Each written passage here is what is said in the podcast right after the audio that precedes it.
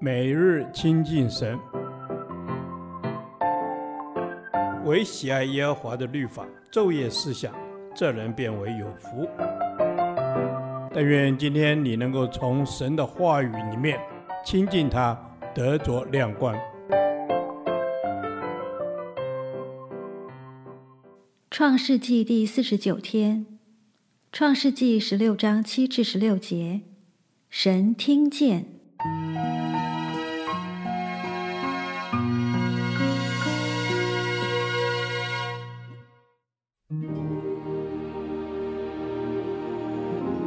耶和华的使者在旷野舒尔路上的水泉旁遇见他，对他说：“撒来的使女夏甲，你从哪里来？要往哪里去？”夏甲说：“我从我的主母撒莱面前逃出来。”耶和华的使者对他说：“你回到你主母那里，伏在她手下。”又说。我必使你的后裔极其繁多，甚至不可胜数，并说：你如今怀孕要生一个儿子，可以给他起名叫以实玛利，因为耶和华听见了你的苦情。他为人必像野驴，他的手要攻打人，人的手也要攻打他。他必住在众弟兄的东边。夏甲就称那对他说话的耶和华为看顾人的神，因而说：“在这里我也看见那看顾我的吗？”所以这井名叫毕尔拉海莱。这井正在加低斯和巴列中间。后来夏甲给亚伯兰生了一个儿子，亚伯兰给他起名叫以实玛利。夏甲给亚伯兰生以实玛利的时候，亚伯兰年八十六岁。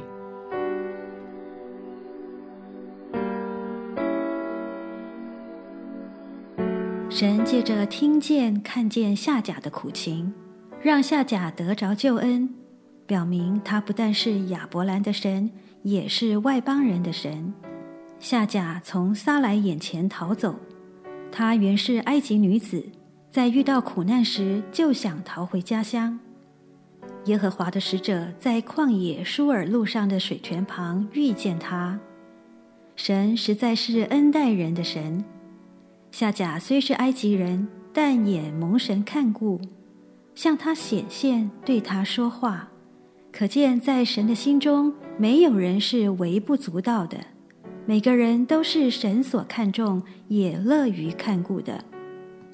神的使者遇见夏甲的第一句话是：“你从哪里来？要往哪里去？”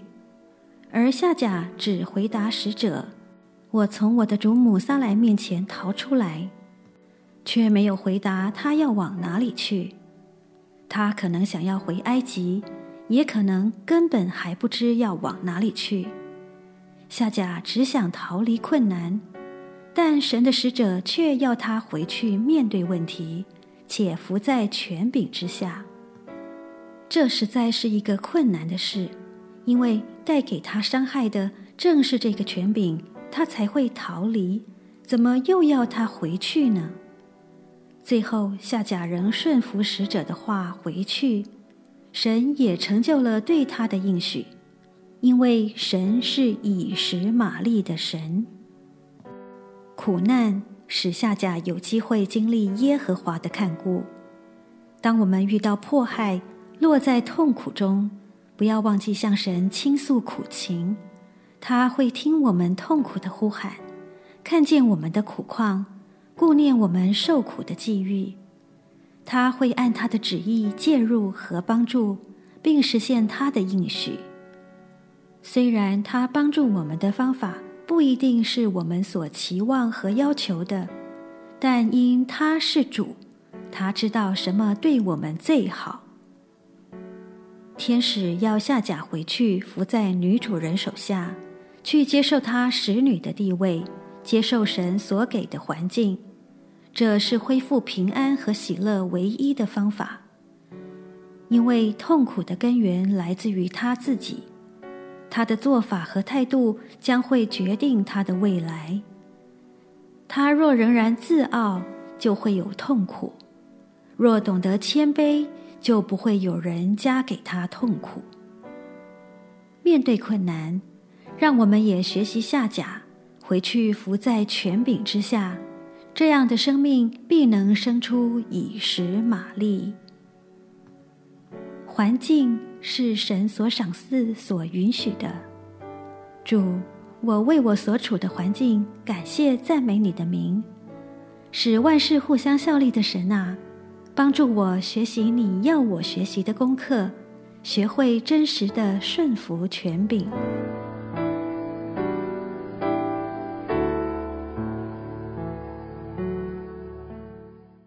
导读神的话，《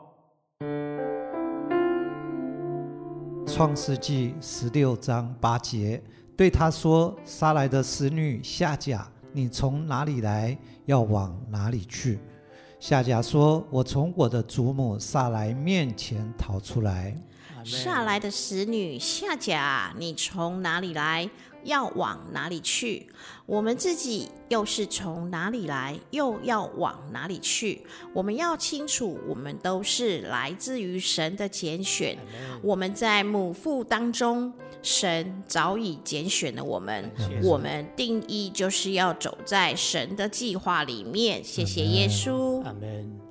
主啊，你若问我，你从哪里来，要往哪里去？我从知道你。认识你，信靠你，于是我回答说：“我从罪恶的泥沼里面逃出来，要往光那里去，与主同行。”阿门。主啊，我渴慕与你同行，并得听你的声音，即使是那轻声呼唤，都能让我感受你在乎我。